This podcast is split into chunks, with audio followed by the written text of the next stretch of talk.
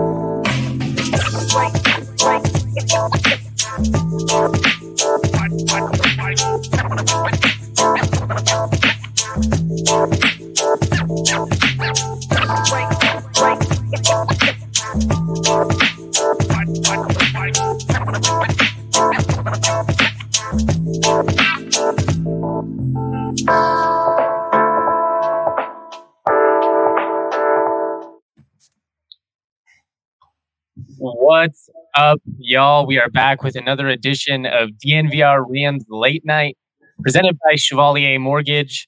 I'm Justin Michael. I am joined by Jake Schwanitz. He does all of our DNVR film rooms. We're talking CSU Iowa. It was a near upset, really gritty performance from the Rams on the road. They were shorthanded. Everyone in Kinnick, I can tell you, they were they were incredibly nervous at, at multiple points in this game. And uh, you know, just my my real quick first takeaway before I, I give the floor to Jake is I do understand some frustration because this game was there for the taking. And there were some missed opportunities that are going to be tough when you go back and rewatch because the Rams could have won this game. They could have. But all I heard all week was that CSU was going to go and get rolled by Iowa, that this wasn't even going to be worth watching, that this was a terrible game. So if you can't appreciate the fight that this team put up with their backs against the wall. I I don't understand why you're a college sports fan at that point. Be critical, point out the missed opportunities, be disappointed they didn't win, but you have to be able to appreciate what they did today because that's the fair way to look at it. This was an incredibly impressive performance, all things considered. Was it perfect? No. But the Rams went out and they put a sub fight up. Jake, you're unbiased. You have no dog in this fight. You're not a CSU guy. You're not a CU guy. What did you see from the Rams today, and and what is your instant reaction to this performance? Well, it was a tale of two halves, of course, right? I mean, the first half they came out really strong. Um, they carried over a lot from that Toledo game last week. Uh, the defense was looking really strong, the front seven in particular. Um, they made it really hard on Iowa all game to run the football.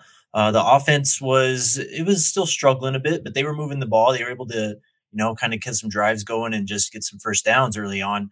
Um, and then obviously it just kind of flipped in the second half. The better team just ended up taking over. Um, but like you said, uh, this the Rams were a 20 point dog coming into this game. And they you could tell from the first quarter that it was definitely not going to be even close to that number. I mean, these guys were here to play and they took it to the Hawkeyes. They punched him in the mouth. And you and you know what? It was a game of two halves. Iowa made better adjustments down the down the stretch. But I do think it should be mentioned CSU lost David Bailey on like the second play of this game. He has been their bell cow running back. He had 30 carries last week. In an ideal world, you come out and you're you're leading in the second half. You're leaning on that run game. You're controlling the clock. You're getting out of there. I think it would be ignorant to not bring up the fact that they, that they didn't have David Bailey for all four quarters in this one, or really any of the game and you know the impact that it probably had on what the offense was able to do down the stretch. I mean, you're already missing Dante Wright in this one. Absolutely, and you said it with Wright already out. I mean, they really needed to lean on the running game. Um, so once Bailey goes down, you're just kind of hoping that Centeio can become Super Saiyan and just carry this team offensively. Um, I mean, he tried his best, uh, but I just there's a lot of things uh, I think that go into this offensive performance. At first, I thought the play calling was really good, uh, especially in the first half. Uh, they were really it was great in the first half. Yeah, they were getting Centeio out on the move. They were getting him involved in the run game. Um, but the fact of the matter is, CSU just doesn't have many weapons on the outside, especially without Dante Wright. Um, you know, maybe he could have made some throws. Of course, you want to see him uh, hit open receivers and stuff. But if he doesn't have the surrounding cast around him, it's kind of tough to place these expectations to have him go on the road and be the top five team in the country. His limitations as a passer are real. I mean, he, he's missed some easy ones. He had wide open Trey McBride on the first drive that should have been a touchdown. He missed him. That's unfortunate. He's the best option they have right now. The backup is a true freshman that didn't play his senior season because of COVID. I have all these people coming at me on Twitter being like, try something else. You want to throw in a true freshman on the road against this defense in Kinnick Stadium? That's not how this works, guys. You got to be realistic about the process. Again, Centeio, it's it is what it is. You know, he's he's not going to make every throw. He's not going to be a perfect option. He's more or less a game manager. But what he has done, at least in these last two weeks, and really the Vanderbilt game too, was put this team in a competitive position, put give them a chance to win. That's what all you can really ask for. I mean, it, it wasn't great. Like I'm not jumping for joy about CSU's quarterback position, but they yeah, don't have any other options. So, like, get used to it. True, and then you know, just doing what they they don't ask him to do too much, though. I think they understand his limitations. They understand who he is as a player, um, and they kind of really do their best to build that up around him and have him play as best he can. Um, no interceptions. He did put the ball on the ground once. Didn't lose the ball. Um, we already mentioned the passes that could have possibly been hit if the. Uh, I mean, we already mentioned his limitations as a passer also. Um, but yeah, at some point, you're just asking the guy to be something he's not. Uh, so I, I mean, you just got to get over it at that point, I suppose. There's you can criticize the staff for not having more depth at that position. That's probably a fair thing to bring up. But they brought in Matt Valecchi, and he got hurt in training camp. It was a very sim- similar situation at CU. CU's passing offense is complete, completely incompetent. Like you want to, yeah. you want to be frustrated as a CSU fan. Go watch that CU passing offense. Brendan Lewis is he's really struggling. They brought in JT Shrout from Tennessee. He tore his ACL in training camp. He's done for the year. CSU, they brought in Valecchi. We probably would have seen him at some point. I'm not sure he necessarily would have been the guy if it would have been way better. We probably would have seen him at some point based on, you know, the, the inabilities of the passing offense, but it is what it is. He's it's an unfortunate injury. It's part of college football. And I think you just kind of gotta yeah, that's that's what we're talking about here. This is a great question from Nicholas Toffmeyer. Do you think the BC transfer would be playing if he hadn't gotten hurt? it's it's tough to say for sure just because we haven't really seen that much of him in action and I don't want to prop him up as like the savior of CSU football because we just haven't really seen him. But I do think we probably would have seen him at some point. I was hearing good things about how the ball was coming out of his hands in training camp. You know people liked him. But the, the counter is Todd Centeio he has a lot of cachet in that locker room. The coaching staff believes in him his players his teammates they believe in him I mean respect goes a long way and like I just think that leadership, especially when you have a lot of veterans on this team, just saying, turn it over to a true freshman. That's how you lose the locker room because you're basically saying this season doesn't matter. Right. And then just going back over the past uh, three games before this uh, game, there wasn't really anything that showed that Centeio should be benched immediately. You know, I mean, maybe if you did have a better guy available and the coach felt he was the better quarterback at the time, sure. But you know, Steve Addazio was adamant going all the way back to March that Centeio is going to be the guy. Uh, so it really, I understand the frustration because this game was winnable. Um, but this just wasn't the spot. And Centeio really, I don't think, has lost the complete trust of the coaches yet uh, to be pulled. More or less, he's making the right decisions. I mean, we haven't seen him force it too frequently. There have been a few, he's missed some guys that you'd like to see him, you know, be able to hit, but it's not like he's consistently putting this team in a bad position. I will say he's had a really high amount of balls batted at the line of scrimmage, and I don't know if it's the way that it comes out of his hands. The Rams are kind of getting blown up on the interior right now. Their guards have really struggled throughout the season. Uh, Adam Koritz in general at right guard really got he really got demolished today. I don't like singling guys out unless you really have to, but the Rams are probably going to have to figure out some type of rotational thing there because he's really struggled these last four games. I just don't think Centeio's the reason that they lost this game. You know, could he have made that touchdown throw? Sure. But if you're gonna if you're gonna fault him, you also got to bring up the fact that he consistently put this team in you know position to win. They capitalized in the red zone, scored both opportunities. They were good on third down. They had they led the time of possession. They ran like 20 more plays than Iowa. Like these are all good things. And I know I sound like a coach right now. The people that are, you know, pissed off, they're rolling their eyes because you're you're you're going full Addazio. But sometimes he's right. Like I I think that people are so entrenched in their disdain for him that they're basically rooting for CSU to fail because it's just going to affirm the opinion that they already have. And I don't really understand that because we have seen growth from this team over the last four weeks. Has it been great? No. Would you have liked to have beaten Vanderbilt? Obviously. Do you want to get your ass kicked by South Dakota State? Surely not. But you beat Toledo on the road and you almost beat number five Iowa. If you would have told me before the season that this was the way that this Iowa game was going to play out, I would have been all over that. I mean, that would have been like, hell yeah, that's a that's a massive win. Right. I mean, and to kind of go away from Centeio a bit, there were many other aspects of this team that kind of let them down today too. The secondary totally. allowed a couple deep bombs, um, and those really changed the trajectory of the game, especially the long touchdown, the first one. Um, and then we already mentioned David Bailey going down. If they had any sort of running game and were able to control the clock a bit more in this game, um, we're maybe talking about a different story here. So while he is the quarterback and he does get a lot of the blame, uh, whether it's fair or not, uh, there's a lot more that went into this loss, even though it was frustrating for the fans to see. Yeah, it's it's been rough for the secondary in general throughout this season. It's they're really thin. I mean, it's it's just the reality. It's much like the quarterback position. They're they're pretty strapped with who they have. Marshawn Cameron in general, he's a veteran. They came back. They were really hoping he was going to be that cornerback one. I don't think he's healthy. He he looked really injured last week. I mean, the dude looked like he barely couldn't could barely run. He got burned again today. He also had a nice pass breakup down the stretch that was, you know, a good play. And it was the same deal with Robert Floyd. He got he got burned for a for a big play and then he responded by coming up with an incredible interception. I mean, that was one of the better that was a really good play on the ball. I mean, he he went in there, mm-hmm. took it out of the receiver's hands. That's for a walk-on turn starter. That's a big time play. Right, no doubt. I mean, uh, when it all comes down to, I think I just don't think CSU had the complete recipe for the upset. Right, um, you got to control the ball, you got to control the clock. You also need turnovers. They did have the one interception, and you saw how that really shifted the mom- momentum of the game. Um, if they had another turnover or two, maybe we're talking about CSU actually pulling off the upset. But the it just wasn't all there for them today. I mean, not to mention Centeio, but I mean, like you mentioned, the secondary just struggled. It was just just a all around, just not all there.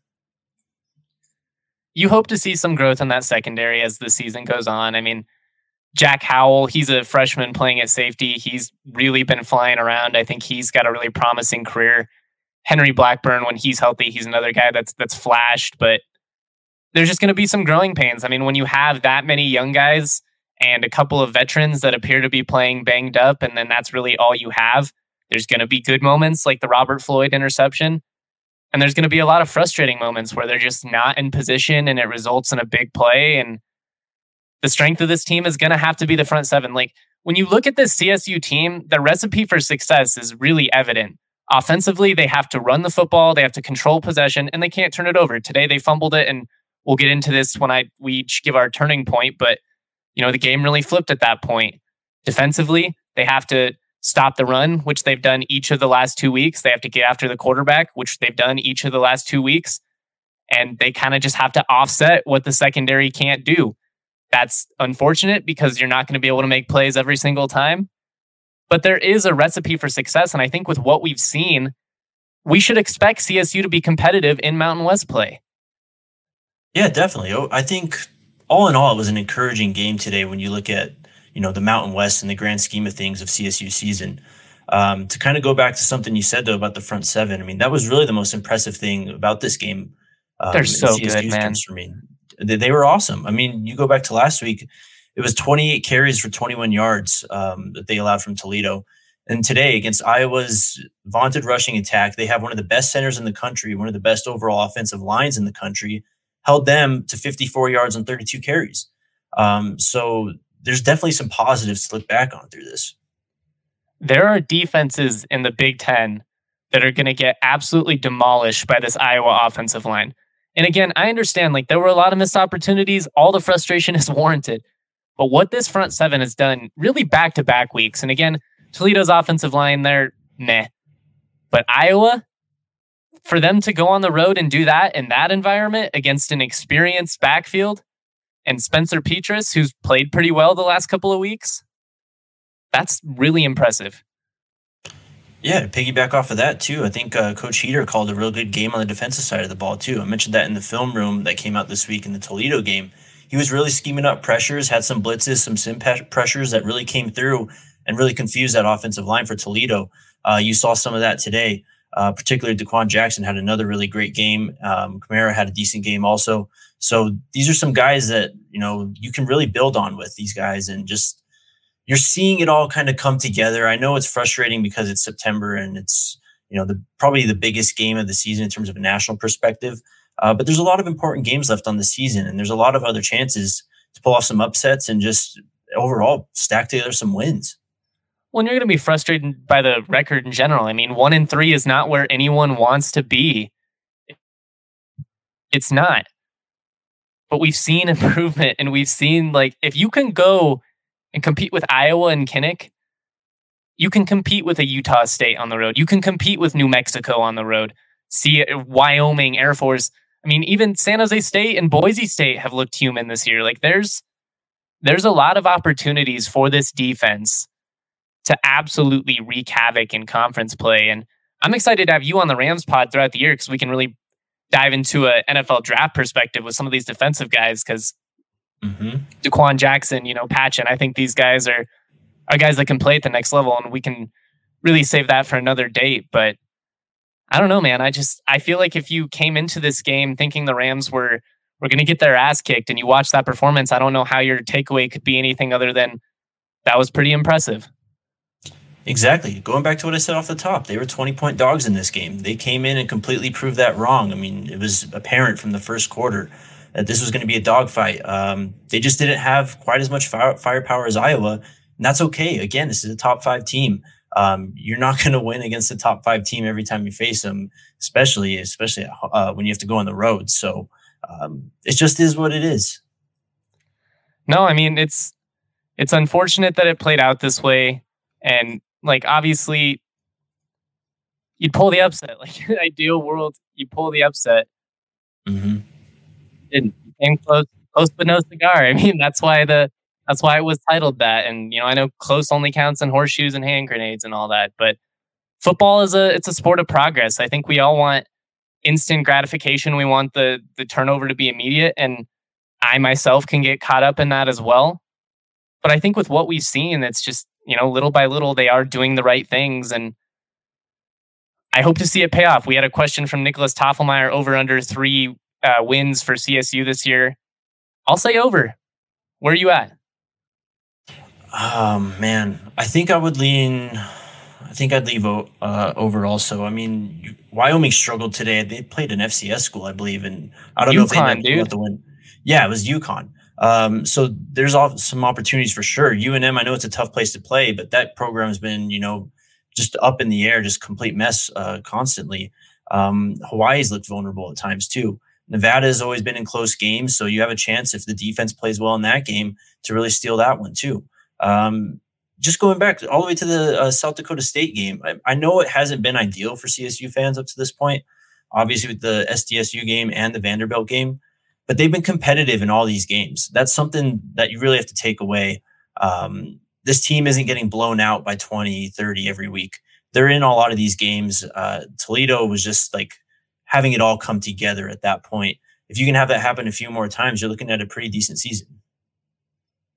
That's all you can hope for, man. It's it's been a rough start, but you got to respond. And I mean, I, I think there's a lot to like, but we're going to move on. We're going to keep talking about. It. Before we do that, I got to shout out our presenting sponsors over at Chevalier Mortgage. It's stressful trying to buy a house right now. If you've attempted this process, you know what I'm talking about. The housing market, it's crazy in Colorado. So let Mike and Virginia Chevalier take the burden off this extremely difficult process. They'll alleviate so much stress, take some of that worry off your plate. Their ultimate goal is to take the stress out of buying and refinancing. They strive to give their borrowers options with their full financial picture in mind, with the highest level of integrity, always putting their borrowers first. They have a fun perk for DNVR listeners. If you visit them at dnvrmortgage.com, you can enter to win a free DNVR shirt or hat of your choice. You're also going to get set up with a free consultation. Just head to dnvrmortgage.com or call Mike directly at 970-412-2472. That's 970-412-2472 or visit dnvrmortgage.com. Michael Chevalier, NMLS number 1931006. Virginia Chevalier, NMLS number 1910631. We love Chevalier Mortgage. They are the best in the business. Heard nothing but good things. I want to talk about this game because this it was a winnable game. I think we've we've beat that horse dead at this point. Where did this game flip for you?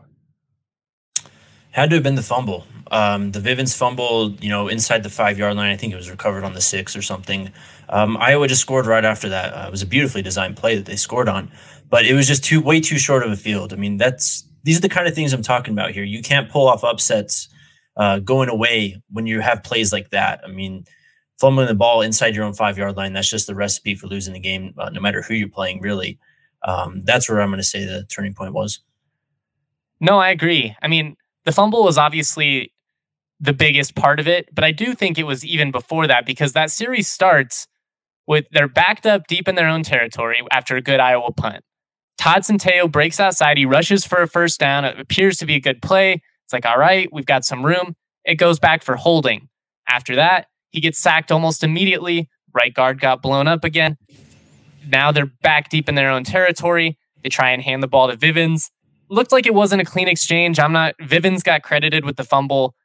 I'm not sure if it was more Centeio or Vivens' fault. Regardless, it's a fumble. You turn it over, you give them the ball right in the red zone. They score almost immediately on a gorgeous design. Like you said, as soon as they ran that play, I was like, ah, that was cool. I know. that's the worst when when an opponent scores on like an impressive touchdown play and as a pure football nerd you're like oh man that was gorgeous i know, I know. but it was it was a great play design but it's just you know a, a three play sequence and you go from up with the ball having momentum to the game is tied and now you're back on your heels and i just you could feel the air go out and you could feel iowa have the momentum after really playing on their heels themselves for about a quarter and a half Right. I mean, that's just how Iowa plays these games, man. They're grind them out games. They rely on you to make more mistakes than they make. Um, that's essentially what happened. Um, like I, I like what you said though about that holding call. I think that was a pretty big turning point also because one, it was a big play by Centeio, uh, but they'd obviously be out of the shadow of their own goal line. You know, play calling changes situation changes everything. at that point too. Yeah. So um, that drive, I mean, it was three plays and it ended with that fumble, but each play was bad and each play really was a turning point in its own. That's the thing about upsets. I think you nailed it when you said you can't you can't pull off an upset of a top 10 team on the road without basically playing perfect. I mean, you might be able to make a mistake or two. Maybe you turn the ball over at midfield. It doesn't come back to bite you. But when you give them the ball at the six yard line, it's it's all exactly. but guaranteed to shoot you in the foot. And that's that's what happened. And then that's where the game basically turned. It's unfortunate. I the Rams just aren't built to come from behind, you know. And then once Iowa went back up 10 points, it was kind of like, well, now they're just going to pressure them. They have no run game. It really just an unfortunate sequence of events. Right. I guess another turning point down the line um, would be like midway through third quarter, I think, is when they turned it over on downs. Um, they just crossed midfield. Uh, I like the decision. And, I like the aggressiveness. Yeah. Like, you're trying to take the momentum back you're playing with house money at that point. Absolutely. I mean, like been talking about how you pull these upsets off. You pull these upsets off by going for it in those situations. They just didn't happen to get it. Ended up giving Iowa the short field. Um, they ended up scoring that field goal, and even though it was ten points, it was kind of like out of reach after that. You know. You still like the fight. I like that CSU continued to go for it, even when they ended up giving Iowa the football back. I mean, that could have resulted in some garbage time points the other way, but who cares at that point if you lose by 17, 20, or 10? What does it really matter? But I like the fight. You know, it, it's just, I really wonder how different this game is if you have Dante Wright and you have David Bailey, especially Bailey, because you can lean on the ground game when you're up. But a guy like Dante Wright and being able to stretch the field, you only have one of those, and it can completely change the outcome of a game. Yeah, I mean, you hit the nail on the head. Not having a deep threat, uh, that's one thing I really noticed from this game is just the lack of CSU's downfield passing attack. Um, and I don't really necessarily think it was on Centeio. It was just they don't have the guys to go downfield. I mean, Iowa's a really t- uh, well coached defense. Um, they're tough to With break. The veteran secondary. Exactly, they're tough to break those plays on in general. Uh, but you didn't even have the personnel to really kind of pull that off. Um, another thing about the offense too. I mean, we talked. I talked about it in the film room. You can't have Trey McBride, you know, kind of carry the the load every every week and expect to win games. Um, you know, because he's going to have games like this where he was fine. He was really good actually, but six receptions, fifty nine yards. That's your leading receiver. You just got to have more. Um, the only other guy that really did anything was EJ Scott, and he just had that long 34 yard uh, catch and run. So it's you just have to have more um, in terms of offensive weapons. No, I mean you nailed it. Trey was little bit dinged up today, according to what we heard. It, it kind of looked like it. He was getting up a little bit gingerly a couple times. They targeted him 12 times, which makes sense. I mean, they're always going to try and get him just as many touches as possible, but Iowa was all over him. There were a couple of times where they tried to force it to Trey, and it was one of those where it was like, oh man, that was probably a, a poor decision. He was doubled. But when there's nobody else getting open at wide receiver, that's another one where it's I understand if you're looking at that from the outside and you're like, Centeio, what are you doing? But the counter is, I mean, is anybody else going to make a play? Like Trey made that incredible catch on fourth down where the ball's tipped and he's just able to high point it over the DB. Just a really impressive display of hands. I'm sure NFL scouts were drooling when they saw that. Yep. But they need more. There's just there's not enough options right now. I mean, here's the thing: uh, Trey's good enough to where he can be the primary focus of this passing game and keep CSU in a lot of these games and nearly carry them to wins. I mean, you saw it in the Vanderbilt game, you saw it uh, in San Diego, in the um, South Dakota State game, and it's going to happen more times throughout the season because he's just simply better than a lot of the guys he's going up against. Uh, frankly, um, I mean, the Mountain West defenses are going to be a lot different than an Iowa Hawkeye defense. You know what I mean? So it's just the talent kind of actually matched up to McBride at that point. Um, so that's why you really just needed something more. Uh, he was going to get his work. He did get his work in, but you, if you were expecting Trey to come in and have a another 20 target, uh, 10 reception, 110 yard game with two touchdowns, it just wasn't going to happen this week because you knew Iowa is well coached enough and prepared enough that they were going to take him away. Yeah, I mean that's that's you know in film they were like if we let anybody beat us, it's got to be someone not McBride. You know, like Bailey can beat us, Ty McCullough can beat us, EJ Scott, Jordan Kress, whatever. We're not letting Trey McBride beat us. Yeah, he got his plays, but it wasn't enough. Great comment from Nicholas Toffelmeyer. They need more in the passing offense, but they probably need more of Centeio in the run game. I know it's kind of a tricky situation because you're risking injury every time that you run him. And again, they don't have any depth behind him at quarterback, but I, I think we've seen this this offense. It's most effective when it's able to go and play action. When you get Centeio out on the edge, when you allow him to run for for first downs, he's just got to he's got to be the type of quarterback that's probably going for seventy five to one hundred rush yards a game. Well, and he has the skill set. Uh, I don't believe he's being fully utilized. If you're not running him uh, with the intention of having him kind of be your second, if not your leading rusher in every game, um, I think it was two weeks ago after the Vanderbilt game when Dre was on this, um, and you guys were talking about uh, Centeio running, and you brought up that point again that you know he is the only quarterback at this point that can really play, so it's risking a lot. But Dre said, "What do you have to lose at this point?" And again, I mean, what do you have to lose if you want to win games? You're going to have to risk running Centeio uh, more so. You saw it today. Uh, the first touchdown, I think it was the first touchdown that draw. I mean, it was beautifully executed. He can do stuff like that. Um, he can take off and run. I, I really like the bootlegs in the rollout game that they had for him early on too. Um, you know, felt he's like a tough guy to bring down. Like he runs hard. He's a thick dude. He's muscular. Yeah. He's not the most accurate quarterback, but he has some Dak Prescott, Tim Tebow qualities sure. to him. Where when he's moving, he's you know he's a load for a DB to try and bring down. Exactly. Um, so we'll see if there's more of that. Obviously, it'd help a lot more if you have a true threat in the backfield. Bailey going down that early really kind of you know, took the umph out of that and really kind of, I mean, it really just compounds on itself, right? You don't get the. I don't see him fumbling that ball. I mean, I'm not blaming Vivens for this loss by any right. means. that's a brutal situation. You're not expecting to come in and be the lead guy. You're the change of pace back. I mean, I know they're like everybody fans preach be ready be ready but there's game plans and when you prepare all week you know kind of what your role is anticipated to be all of a sudden that changes on a dime he made the most of a couple of carries but there wasn't much room up front i mean the offensive line has really been struggling to to run block really since that vanderbilt game it's just going to have to be better up in the trenches i think as well like losing bailey was brutal but the offensive line really killed the opportunity to run the football today Right. Um, I mean, going back to the point about Vivens, you saw him last year as like the primary rusher, and frankly, he just wasn't good enough. That's kind of why Bailey was brought in, right? Um, because you needed to improve over Vivens. Um, so it just is what it is. When he goes down, you're just back to kind of where you were last year. It's like anything. I mean, you lose your starting quarterback, it's going to change some things. You right. lose your starting yeah. wide receiver, it's going to change some things. And CSU lost their starting wide receiver and their starting running back. So yeah, you lose good players, your team might be a little bit worse, right? Thank you. I, I mean, I thought I like it sounded crazy trying to point this out on Twitter. People, don't bring up the injuries. How could you not bring up the injuries? Is losing two of your best three players not detrimental to your efforts? Like, what am I missing yeah. here? I mean, you're spot on.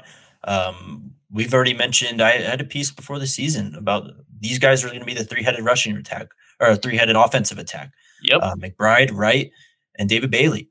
Um, you're down two of them, so uh, good luck. Jake, I'm sorry for all the the heat I'm bringing your way, but I got into it with some people oh, on Twitter it. before the show, and I just, I don't know, man. Like, I, it just bums me out when all people can do is be negative after such a, a gritty fight. Like, we've criticized plenty of things. There, it wasn't a perfect effort, and that's the reason they didn't get the win. I just don't know how you don't feel good after that game. Yeah, I was patrolling your mentions. Um, the CSU fan base is uh, rightfully upset, but um, you know it's it's an emotional time right now. It's right after the loss. I mean, you really kind of took a top five team uh, pretty far into the game, um, so it was definitely winnable. Um, I understand the frustration, and I mean, maybe the pers- perspective warranted. comes. Yeah, maybe the perspective just comes a day or so down the line. You know. I hope so, man, because that was a that was a gutty performance, and I was I was impressed.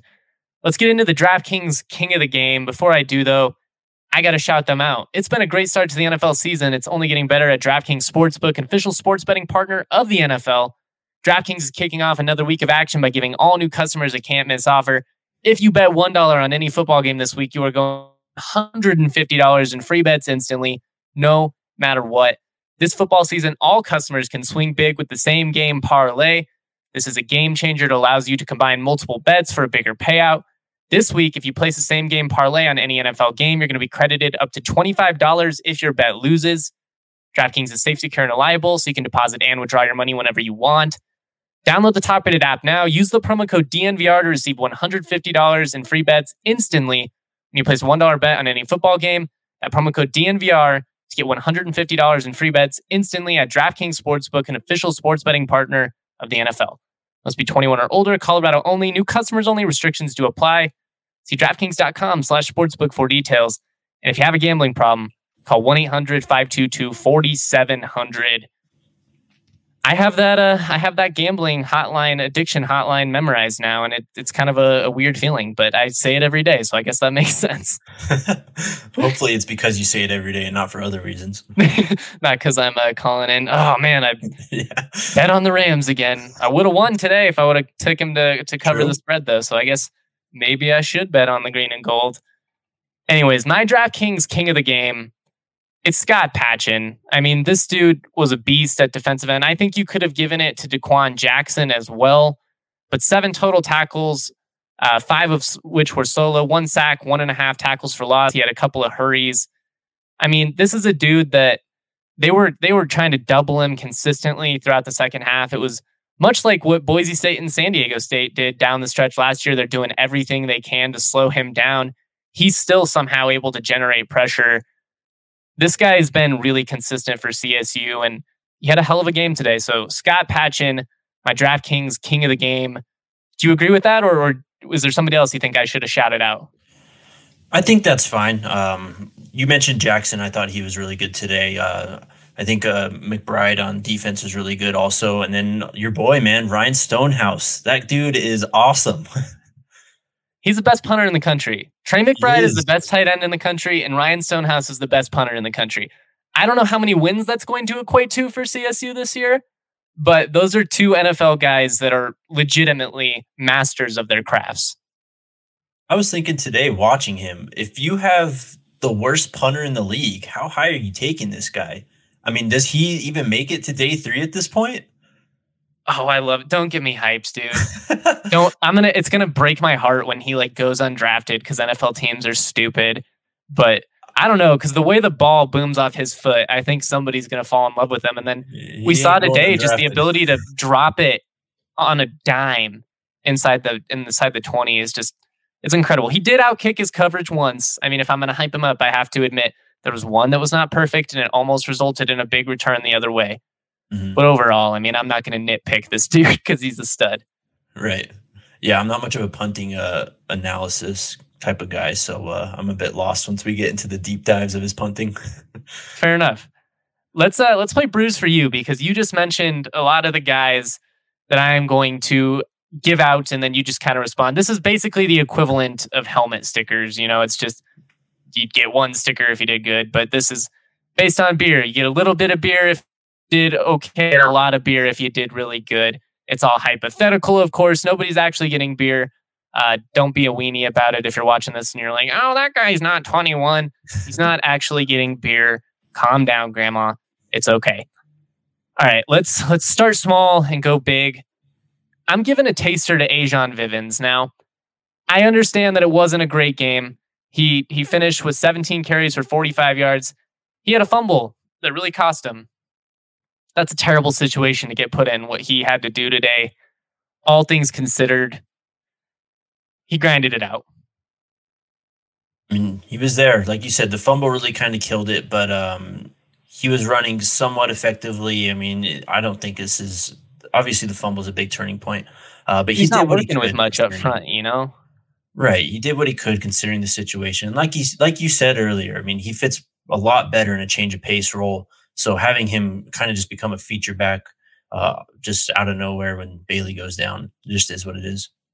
I think they tried to establish Jalen Thomas a little bit in that game to try and like get somebody else that's a little bit more of a true between the tackles back, you know, can run with a little bit more physicality. Didn't really work out for the most part. I mean, they got stuffed a couple of times. There was on that fourth and one, for instance, you already brought it up. They ran a stretch play to the outside that I it irked me because I was like, that's going to take so long to develop. You know, they're sending the house. They've got nine in the box. I, I didn't understand it. I really would have liked to have seen them roll out Centeio, give him a couple of dump out options, or just let him run for the first down. Uh, that was a, a, side point I wanted to make earlier, but they need Vivens to be better. Like, we don't know what mm. Bailey's status is going to be moving forward, but if he's the guy, he's going to have to be it. And whether that's catching the ball in screen plays, which he does have a wide receiver background. So I'd like to see that become more of an option in the offense, especially because you're not really sustaining blocks downhill, anyways. I don't know. They just they need more from the running back position, but I felt like all things considered, it was at least admirable. They take a lot of heat for that fumble, so we've got a we got a taster for you to at least soothe the pain a little bit. Love it. all right, moving on. We've got a pint for Jack Howell Again, this is all hypothetical. Freshman safety making a second career start, finished second on the team in tackles, uh, along with DeQuan Jackson was six. Five of them were solo. He's just always around the ball. I mean, he's a guy that seems to really fly around. I think at some point it's going to cause some turnovers for this CSU defense. It's a small sample size, but I'm intrigued with what we've seen from him the last two weeks. Yeah, I talked about how the secondary struggle, but probably the best secondary player today. I mean, maybe if you um, uh, omit Floyd's interception, but um, yeah, that was a great play. Probably the best. Yeah, exactly. That was just. If we, if, I don't know. Do you have Floyd coming up? Uh, I don't want. Oh yeah, Floyd, Floyd is going to get his his hefty portion of Breck Brew for that pick. But I've also got a pint for EJ Scott. Again, he only really made one play, but I've been waiting for somebody to step up and be that number two receiver. So whether it's EJ Scott, whether it's Ty McCullough, I don't understand why Jordan Kress hasn't been more of an option, especially because he was UNM's downfield threat. Like that's what he did best for them. They're missing Dante Wright, and we haven't seen them take any shots to him. I I don't know if he's hurt. I don't know if he's behind in the playbook. I don't know what the deal is. I'd like to see him more on the field though. But regardless, EJ Scott, a guy who's really flashed in camp like four or five times in his career, but never been able to stay healthy. It was at least encouraging. So you get a pint for making a play. Yeah, you kind of saw the flashes today too. So hopefully it's just something to build on as we get into the conference play. He's quick, man. They just they got to get the ball in his hands. Yep. I don't know. I just I keep waiting for it to happen and it doesn't really seem like it's going to. But right. we shall see. Um I've got a pint for Mo Kamara. Not as dominant of a game as last week, but really nice complimentary piece next to DeQuan Jackson today. And I mean, that's a linebacking core that you came in hoping would be good. I think there was a lot of confidence in the defensive line. The linebackers have been awesome. They're as big of a reason as the Rams have been able to stop the run so frequently these last two weeks. And it's really encouraging, especially because you know you're going to have to go up against Air Force later in the year. And maybe this is the year CSU can finally get over them because they've got the guys to stop that option offense. Right. Tyler Goodson, um, Iowa's running back, is a guy that he's not the best back in the Big Ten, but he's a guy that can really do uh, well with what he's given. And they really completely shut him down. Um, both Kamara and Jackson, um, they were really good. And a big reason why that CSU was able to shut down the run game of Iowa. Well, you mentioned it, and we've got a member beer for DeQuan Jackson, which is a 20 ounce beer that you would get for the price of 16 ounces if you were a DNVR member drinking at the DNVR bar, which was popping today, by the way. Shout out to everybody that came out for the watch party. There was Iowa fans there. They were nervous, man. It was it was fun to see them clench up a little bit. Obviously, they were they got kind of loud at the end, and that's how it should be. Their team won. They pulled it out. But shout out to everybody that came out to the watch party. I hope you guys continue to in the future. But DeQuan Jackson, man, this guy, he's making plays all over the field. He's pressure as a pass rusher, and he's really reading runs well. You know, he seems to always just be in the right position. He's not over pursuing, he's not trying to do too much. He's just letting the play develop and then using his athleticism to make plays. Yeah, he's got a great feel for the game, and I think uh, Coach Heater really understands his skill set and mm-hmm. puts him in position to succeed often.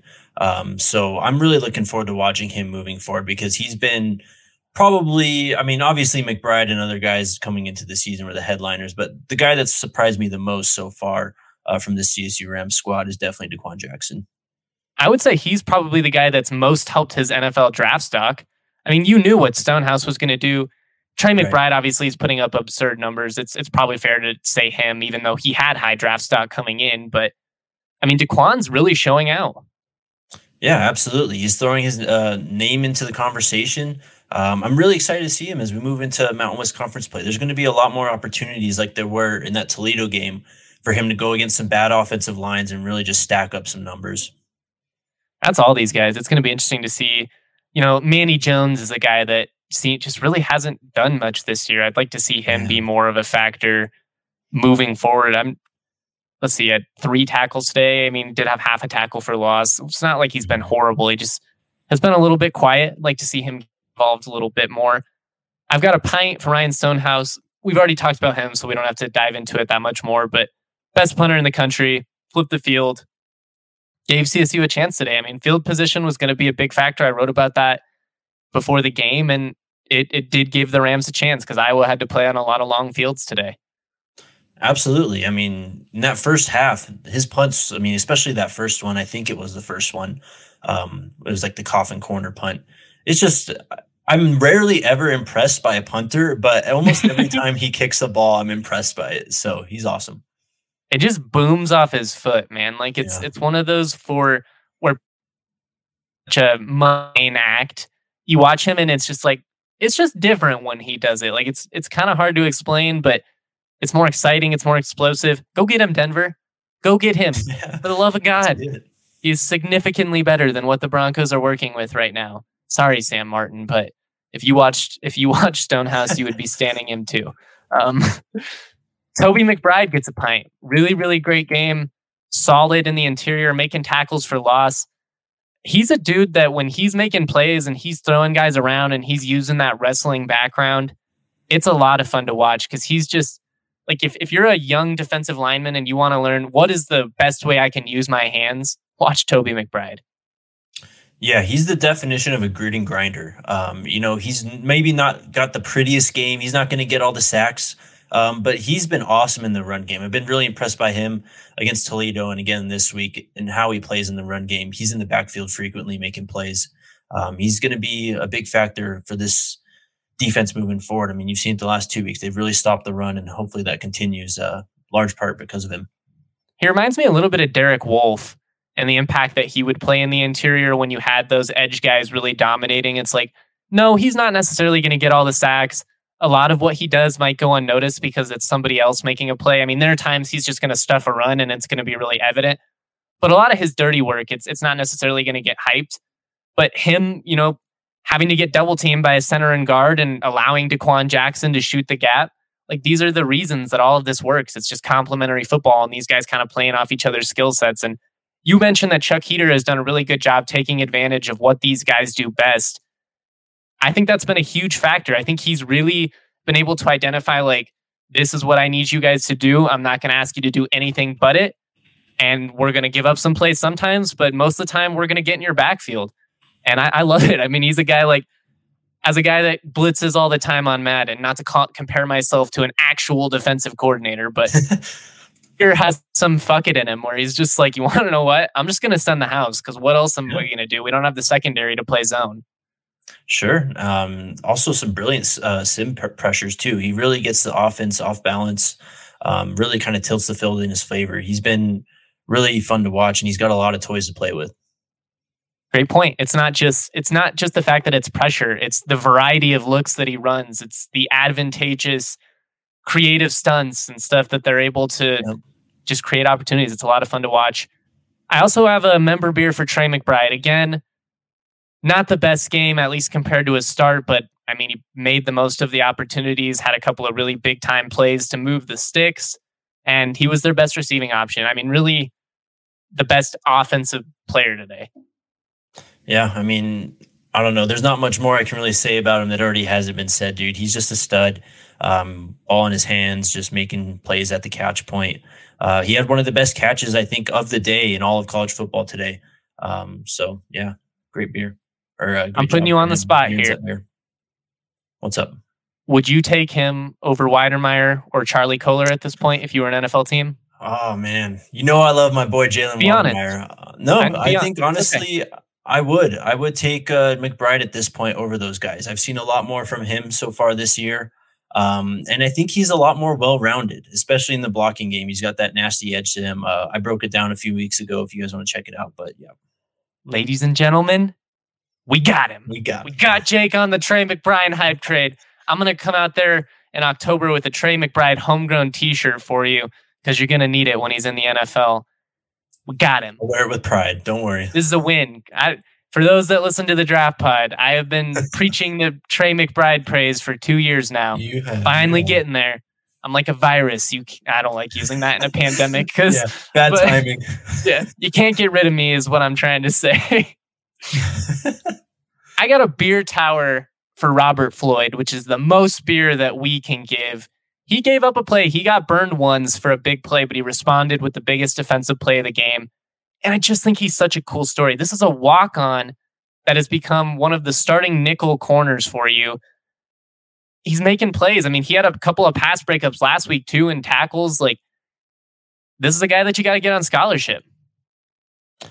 Yeah, I would argue not even the best play of the defense, probably the best play all day for CSU as a whole um, was that interception. Um, I would um, argue it was, was, the most impressive football play made in this game, period. Other than maybe that Trey McBride catch, which was crazy. Right. No, I agree with you. I mean, it was a tremendous play and it was an opportunistic play too. I was really driving at that point. I think they were inside the CSU red zone uh, when that play happened. Um, so you're it's that was a swing of points right there. It didn't show up on the scoreboard, but that was a swing of points for sure. That's a great point. I mean, they were driving, they had all the momentum at that point, and that's when it completely flipped. You're like, oh man, this CSU might actually beat the number five team in the country. Yeah. Mm-hmm. I'll admit the whole time I was waiting, you know, like, ah, when does Iowa's physical advantage end up taking the toll? And it did down the stretch in the second half. I think we could see they just kind of wore CSU down. And the fumble and obviously the turning point, we already got into all that, didn't help the cause. But it was that play, man. That was that was awesome. He should have housed it though. He got caught from behind. That was a little bit disappointing. He, you got to house that. He houses that. We're maybe talking. Maybe this whole show has a completely different move if he's able to score on that play. I mean, it's true. I I don't like saying stuff like that because I, I I say that the game wasn't lost on the missed Trey McBride touchdown. I don't like putting that much weight into that either. But it's true. I mean, those are the type of big momentum plays. It was like the punt return last week. I mean, that's the type of stuff yeah. that can really flip open an upset is you have to have those big momentum plays. All right, yeah, let's uh let's get into our final thoughts here. It's it's closing time. It's last call for alcohol. Before we get into that though, got one final shout out to the homies at Solace Meds. They've got some smoking hot September deals for you. Maybe you need to chill after that game. Hit up Solace Meds. They've got four convenient Colorado locations, one in Foco, one in Wheat Oh, gotten tongue tied one in Wheat Ridge, one off Broadway, and one just blocks away on East Colfax from the DNVR bar. All month long, you can get 25% off Can America gummies. Strains tinctures are 20% off. Cartridges are 25% off. And if you use the code DNVR20, you're going to get 20% off your entire order. On top of that, you're going to get a free King Cone, which is the biggest pre roll you can get, or a Solace Bar, which is an edible. You're getting that for free. Nobody hooks it up like the homies at Solace Meds cannabis shopping experience a delight. Head to their website, solacemeds.com. Order online, pick up at your convenience, and make sure you are using that code DNVR20. Save 20% off your order. Nothing like doing reads live while people are just staring at my face. But I love Solace Meds, love DraftKings Sportsbook, and of course, I love Chevalier Mortgage. Jake, what is what is kind of just your lasting takeaway from this when when you look back at this from CSU's perspective? What should th- what should they feel? Uh, obviously disappointment at first, but I really think you should feel encouraged, especially going into Mountain West play. I mean, you just played one of the best teams in the country. Um, really shut down their run game. You hung on, you know, for the first half for sure. You kind of lost, like you said, the talent advantage really took over in the second half. Uh, but I really like this defensive front. Um, this is a front that they could potentially win you a game or two down the line, and they're going to keep you in a lot of games. Um, that's my biggest takeaway is how impressive they've been so far. You nailed it, man. They are so dominant that you're going to have a chance. You know, you might not have the offensive firepower that Nevada has, that Boise State has, that Utah State has. Man, that's an offense that I did not see this coming from. They struggled a little bit today, but they still had 300 yards offense in the first half and didn't score any points on it. Somebody that bet the over in that game, it was infuriating. But that's a whole other side point that I can rant on down the line. But the defensive line, man, the, the linebackers, they're legit. You've got a great punter. You've got some things to work on, with on offense when you get Wright and Bailey back. You need more consistency from the offensive line. They were not good enough today, and it really hurt them down the stretch. The caveat you're obviously going against one of the best defenses in the country. So I don't want to overreact too much. How do let's see how they respond against San Jose State, another really good defense, but this is a Spartans team that's looked very, very beatable these last couple of weeks. Yeah, I mean, obviously another tough game coming up. Um, I was it the Hawaii? Is that who they played last week, right? Yep, and they barely won. They lost today on the road at Western Michigan.